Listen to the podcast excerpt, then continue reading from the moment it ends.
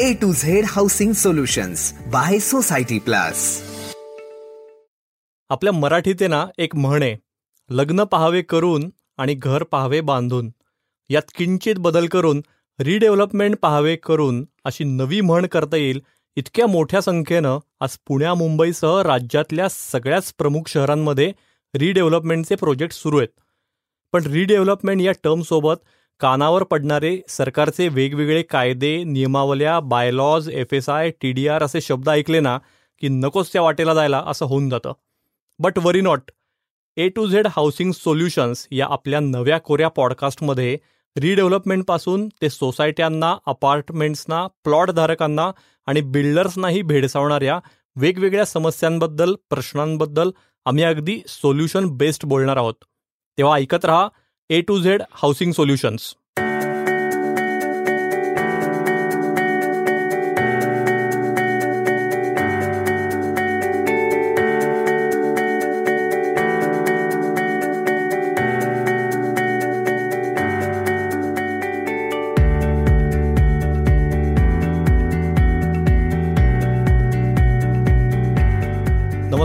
A to Z housing solutions या आमच्या नव्या कोऱ्या पॉडकास्टमध्ये सगळ्या श्रोत्यांचं मनापासून स्वागत.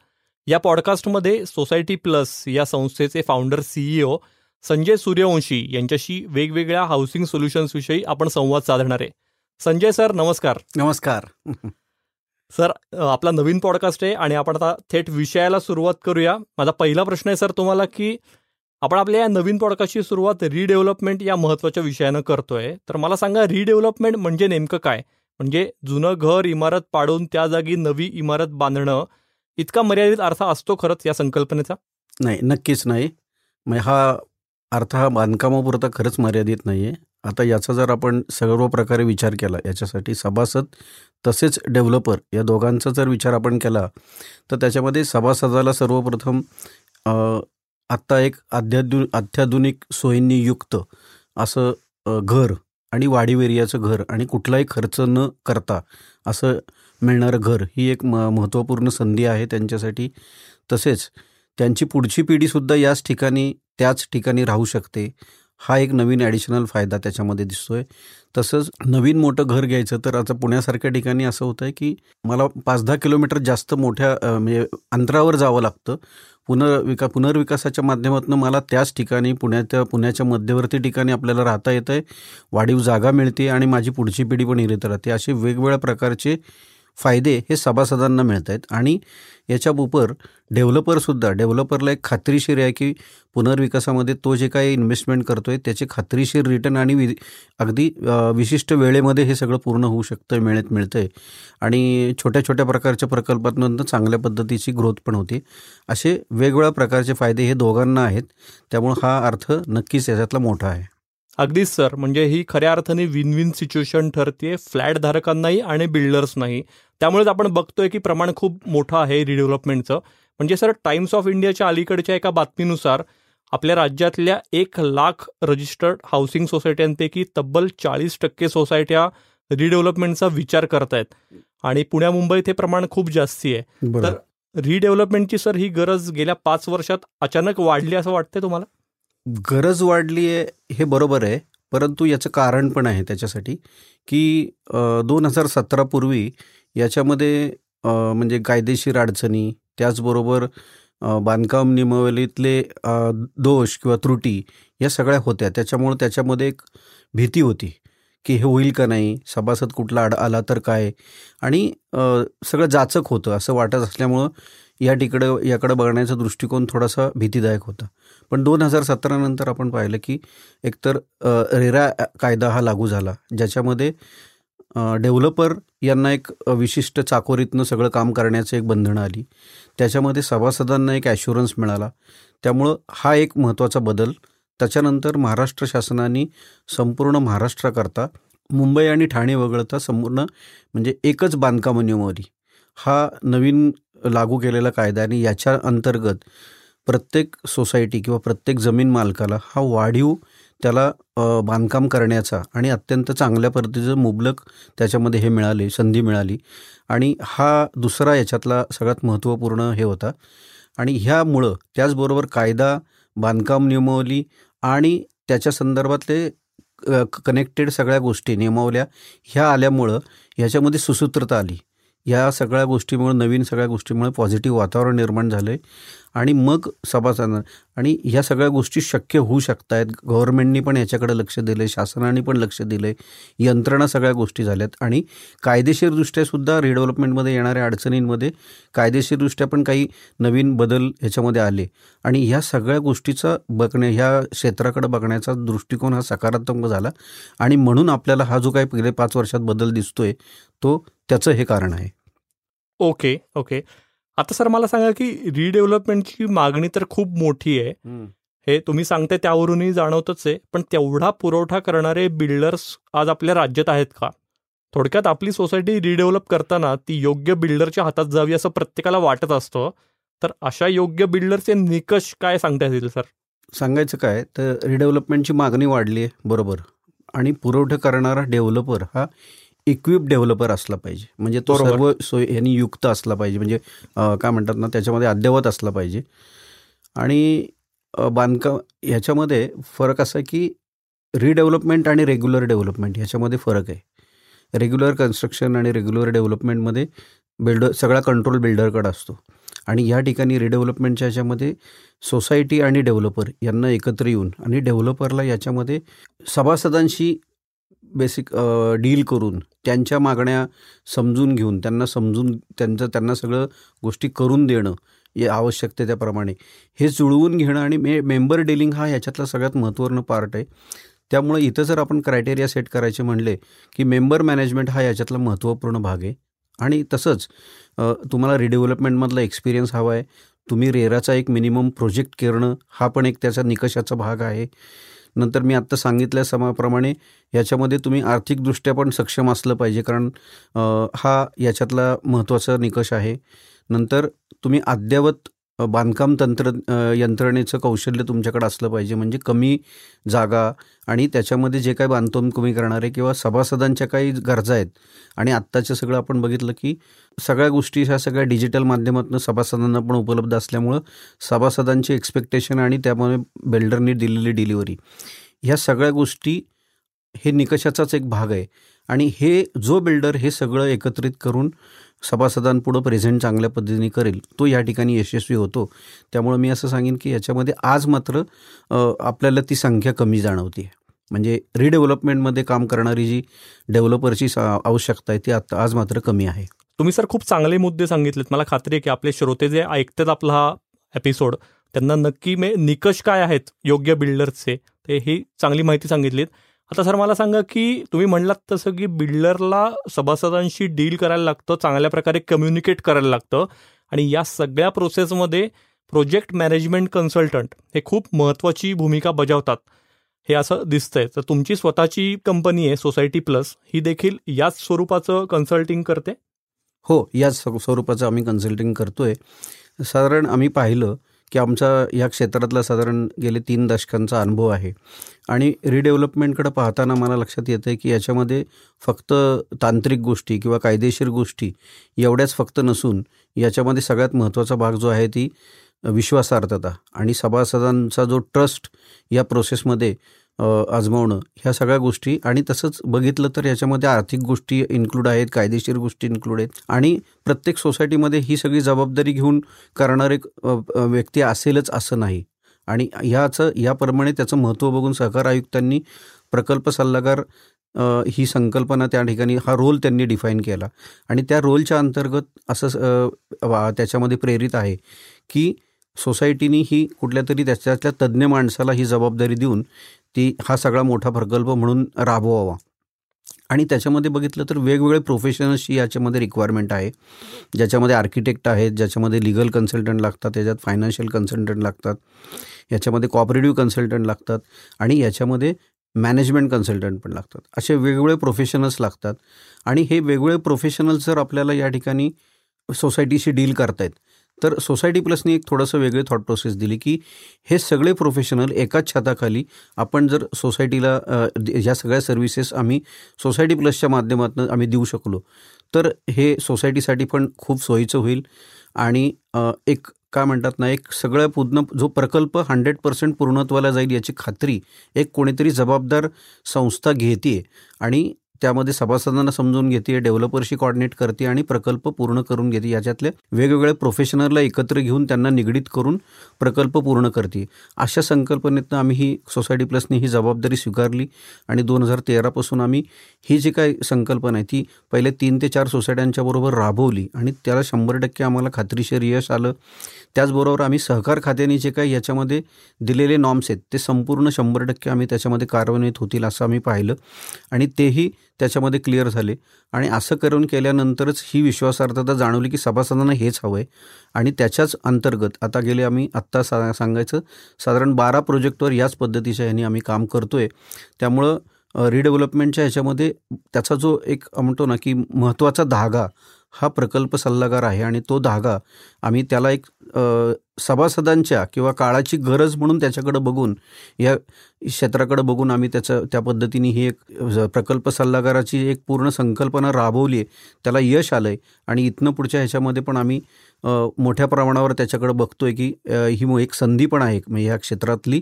आणि सोसायटी प्लस त्याच्यामध्ये एक सामाजिक सामाजिक बांधिलकी म्हणून याच्याकडे बघून आम्ही हे पूर्णत्वाला नेण्याचा प्रयत्न करतोय. वा. खूपच सर युनिक कॉन्सेप्ट आहे आणि हे समन्वय किती महत्त्वाचं असतं हेही तुम्ही अगदी योग्य शब्दात सांगितलं कारण बऱ्याचदा तो ट्रस्ट डेफिसिटच असतो मेंबर्समध्ये आणि बिल्डर्समध्ये मेंबर्सचं म्हणणं असतं की बिल्डर आमचं ऐकत नाही बिल्डरचं म्हणणं असतं की खूप अवास्तव डिमांड्स आहेत. तर या ह्याच्यात समन्वय साधण्याचं काम तुम्ही करताय आणि हे खूप मोलाचं आहे असं मी म्हणेन. तुम्ही सर गेल्या तीन दशकांचा उल्लेख केला तर आम्हाला तो प्रवास जाणून घ्यायला आवडेल तुमच्याकडनं. हे चौतीस वर्षांपूर्वी जेव्हा तुम्ही सोसायटी प्लसची स्थापना केलीत तेव्हाचं रिअल इस्टेट हाऊसिंग सेक्टर आणि तेव्हाच्या तुमच्या सर्व्हिसेस काय होत्या? आणि दोन हजार तेरापासून तुम्ही म्हणलात तसं ते बदल कसे होत गेले? हां म्हणजे सांगायचं की सुरुवात ज्यावेळी आम्ही केली म्हणजे साधारण एकोणनव्वदला सुरुवात केली आणि त्यावेळी म्हणजे पुण्याचा पूर्ण हा भौदू भौगोलिक बदल पण आम्ही सोसायटी प्लसनी पूर्ण बघितला आहे त्यावेळी सत्याऐंशीचं बांधकाम नियमावली आली होती आणि नवीनच सुरुवात झाली होती आणि आपलं पुणं जे आहे ते वाडे पाडून तीन ते चार मजल्यांचं पुणं हे बदल हा भौगोलिक बदल हा सोसायटी प्लसनी पाहिला आहे सोसायटी प्लस त्याचा एक भाग होता. आणि तिथनं पुढं आपण म्हणजे जे काही पुण्याचा भौगोलिक बदल आणि बांधकाम नियमावल्याच्या अंतर्गत तीन मजल्यापासून तीस मजल्यापर्यंतचं जे पुणं आहे त्याच्यामध्ये होणारा बदल हा पण या ठिकाणी आम्ही पाहिला आहे आणि आता ह्या दोन हजार सतरा नंतरच्या नवीन बांधकाम प्रणालीप्रमाणे आता ते तीन ते चार मजल्यांचं जे काही पुणं होतं ते ते आता साधारण दहा आठ ते बारा मजल्यांच्या इमारती होण्या पुनर्विकासाच्या प्रकल्पाअंतर्गत होण्याचं हा एक भौगोलिक बदल आम्ही बघतोय. आणि मग सोसायटी प्लसनी पण याचा एक विशिष्टप्रमाणे अभ्यास करून आपण असं केलं की या ठिकाणी सुरुवातीला फक्त अकाउंटिंग ऑडिट आपण करत होतो. नंतर सोसायटी फॉर्मेशन आणि याच्या संदर्भातल्या सेवा आपण चालू केल्या. ती पण एक गरज होती कारण सोसायट्यांचं प्रमाण वाढत होतं. आणि त्याच्यामध्ये एक चांगल्या सल्लागाराची चांगल्या कन्सल्टंटची गरज असताना ती पण आम्ही डेव्हलपर आणि सोसायटी यांच्यामधला एक समन्वयक म्हणून आम्ही काम केलं. त्याच्यानंतर लक्षात आलं की कायदेशीर बाबींची पूर्ततेची गरज आहे म्हणून आम्ही कन्व्हेन्स सुरुवात केलं. कन्व्हेन्समध्ये पण आम्ही चांगल्या पद्धतीने सुरुवात करून दोनशेपेक्षा जास्त कन्व्हेन्सेस आपण पूर्ण केलीत कन्व्हेन्स आणि डीम कन्व्हेन्स आणि मग ही गरज लक्षात येताना आम्हाला दोन हजार बा बारा तेराला जाणवलं की आता रिडेव्हलपमेंट ही सुद्धा पुण्याची किंवा महाराष्ट्राची गरज आहे. आणि त्या याच्याकडं आपण कशा पद्धतीने बघता येईल? आणि म्हणून मग रिडेव्हलपमेंट ही सेवा पण आपण सुरुवात केल्यानंतर त्याला एक आत्ता चांगलं एक कन्स्ट्रक्टिव्ह स्वरूप या ठिकाणी आपण प्राप्त झालं आहे सो हा चौतीस वर्षाचा हा जो काही हे आहे याच्यामध्ये अजून पण आम्ही पुढं सरकलो आहे आता नवीन याच्यामध्ये की वे अहेड नावाची एक संकल्पना आम्ही आणली की कुठल्याही सोसायटीला पुढील वाटचाल कशी करायची ही एक मॅनेजिंग व्यवस्थापक समितीच्या पुढे एक अडचण निर्माण असते. आणि त्यांना काम करायचं असतं त्यांनी जबाबदारी घेतली असते पण एक मार्ग दाखवणारा किंवा एक मार्ग तयार करून देणाऱ्या एका ह्याची गरज आहे विश्वासेवा मे काय म्हणतात ना कन्सल्टंटची. आणि ती व्या हेडच्या माध्यमातून आम्ही आज पुण्यामध्ये सगळ्या पुण्यामध्ये ही पूर्ण करण्याचं प्रयत्न एक नवीन उद्दिष्ट आम्ही हातात घेतलं आहे आणि ते पूर्ण करतो आहे आणि त्याचबरोबर एक मेंटेनन्स ही एक पण मोठी हे आहे की मोठे प्रकल्प पुण्यामध्ये होत आहेत.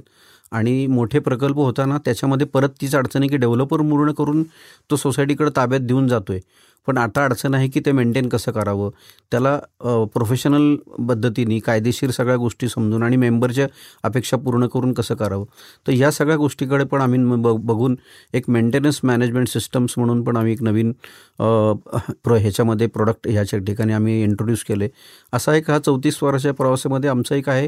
म्हणजे शेवटचा आता लास्ट एका वाक्यात सांगायचं तर क्रिएटिंग स्मार्ट सोसायटीज ह्या उद्दे ह्याच्याप्रमाणे म्हणजे ह्या मोटोनी आम्ही आता सध्या काम करतो आहे आणि ही आता जो पुण्यामध्ये आम्ही एवढा सेटअप केला आहे आणि एक प्रोफेशनल ऑर्गनायझेशन म्हणून नावारूपास आलो आहे तर आता आम्ही ह्याचं उद्दिष्ट मुंबई नाशिक आणि इतर महाराष्ट्राच्या सिटीमध्ये पण नेण्याचं सुरुवात केलेलं आहे. एक गोष्ट या ठिकाणी अजून नमूद करावीशी वाटते आहे की चौतीस वर्षाचा जो प्रवास आहे याच्यामध्ये आम्ही ज्या सोसायटीबरोबर सुरुवात केली मानसश्री म्हणून सोसायटी आहे ज्याचं एकोणनव्वद साली त्यांच्याबरोबर सुरुवात केली आणि ती त्यावेळी इमारत नवीन बांधकाम झालेली होती आणि आज चौतीस वर्षानंतर सांगायला अत्यंत आनंद होतो आहे की त्या सोसायटीचं रिडेव्हलपमेंट प्रक्रियासुद्धा आम्हीच राबवली आणि आता त्याची नवीन इमारत आम्ही उभं उभं राहते त्याच्या त्याचं पण म्हणजे संपूर्ण कार्यवाही आम्हीच करतो आहे सो चौतीस वर्षाचा काय म्हणतात ना संबंध म्हणजे हे सगळ्या प्रकारचे.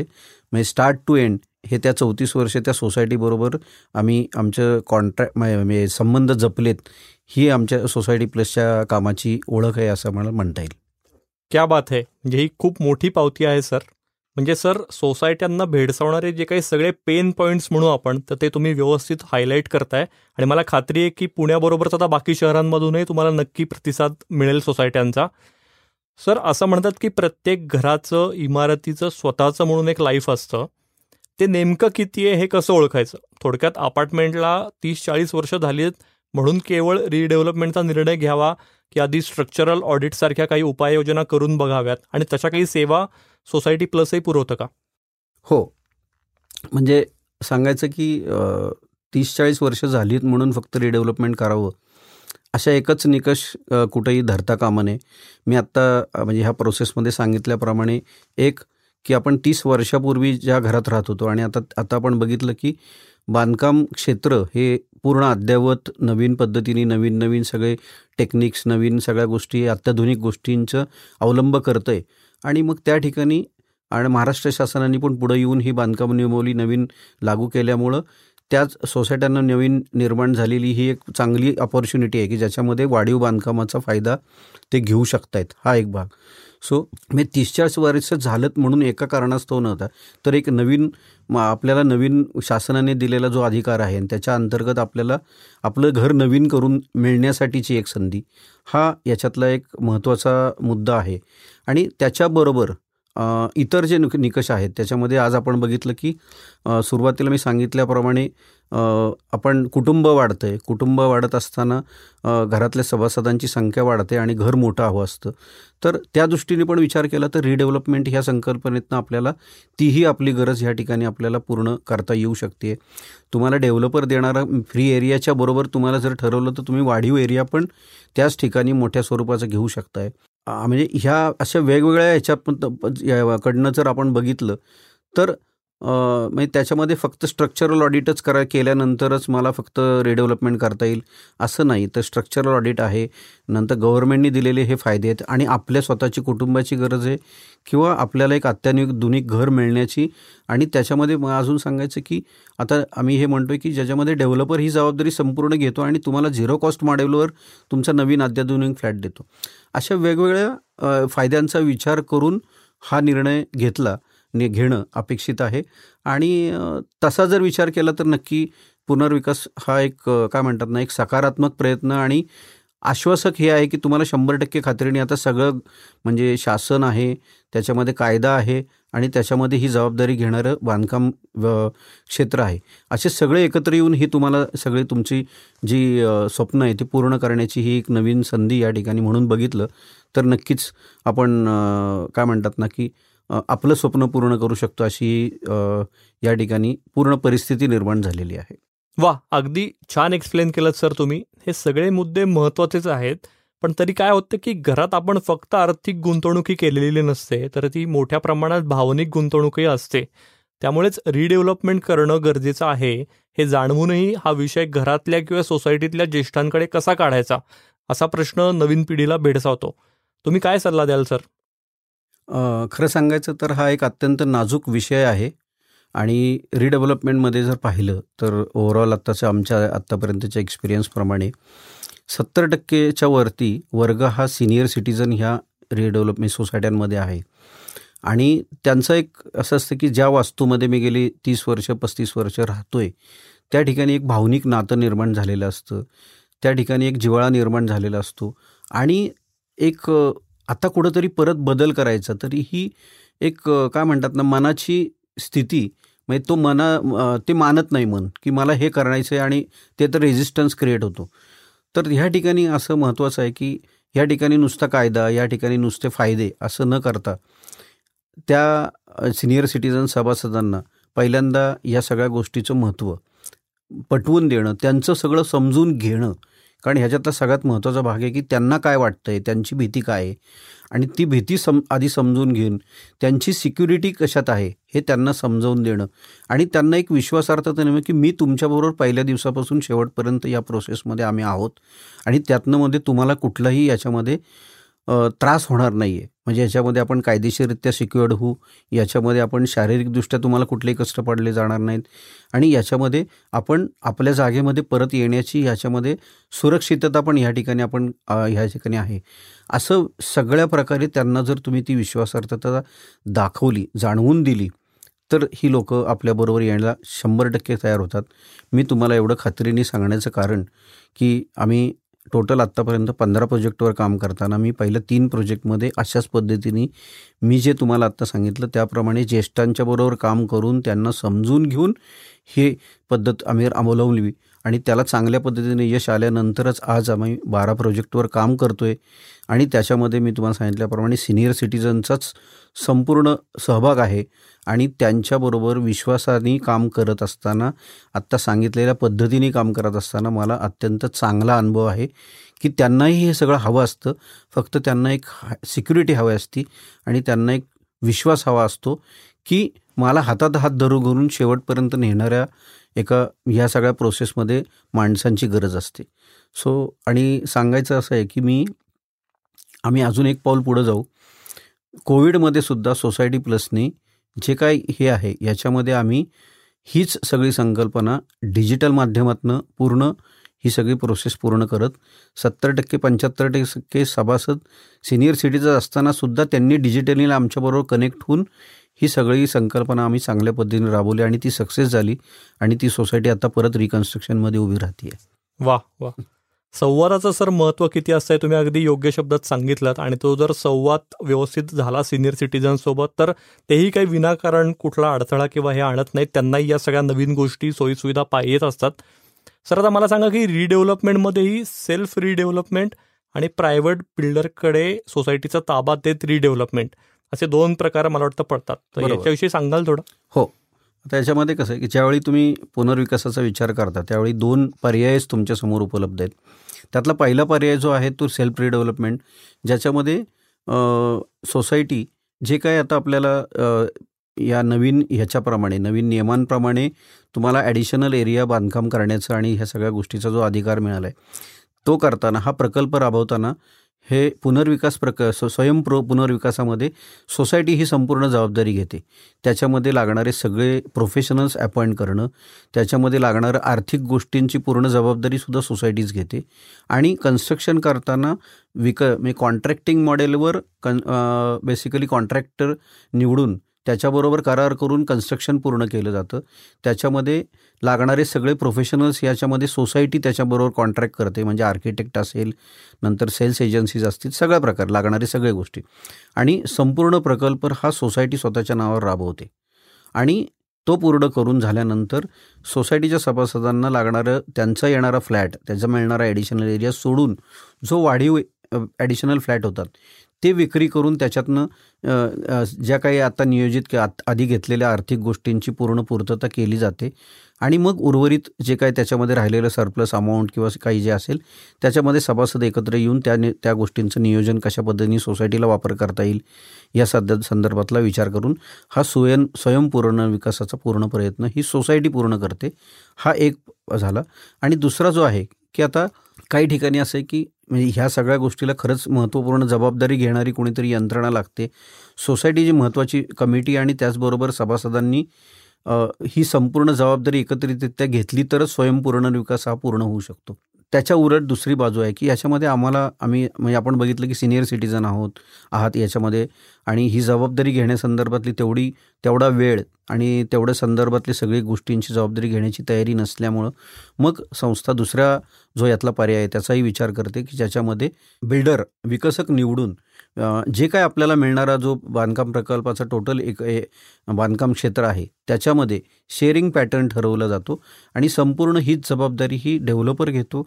डेव्हलपर पूर्ण प्रोजेक्ट या ठिकाणी स्वतः पैसे इन्व्हेस्ट करतो आणि तो प्रकल्प पूर्ण करतो.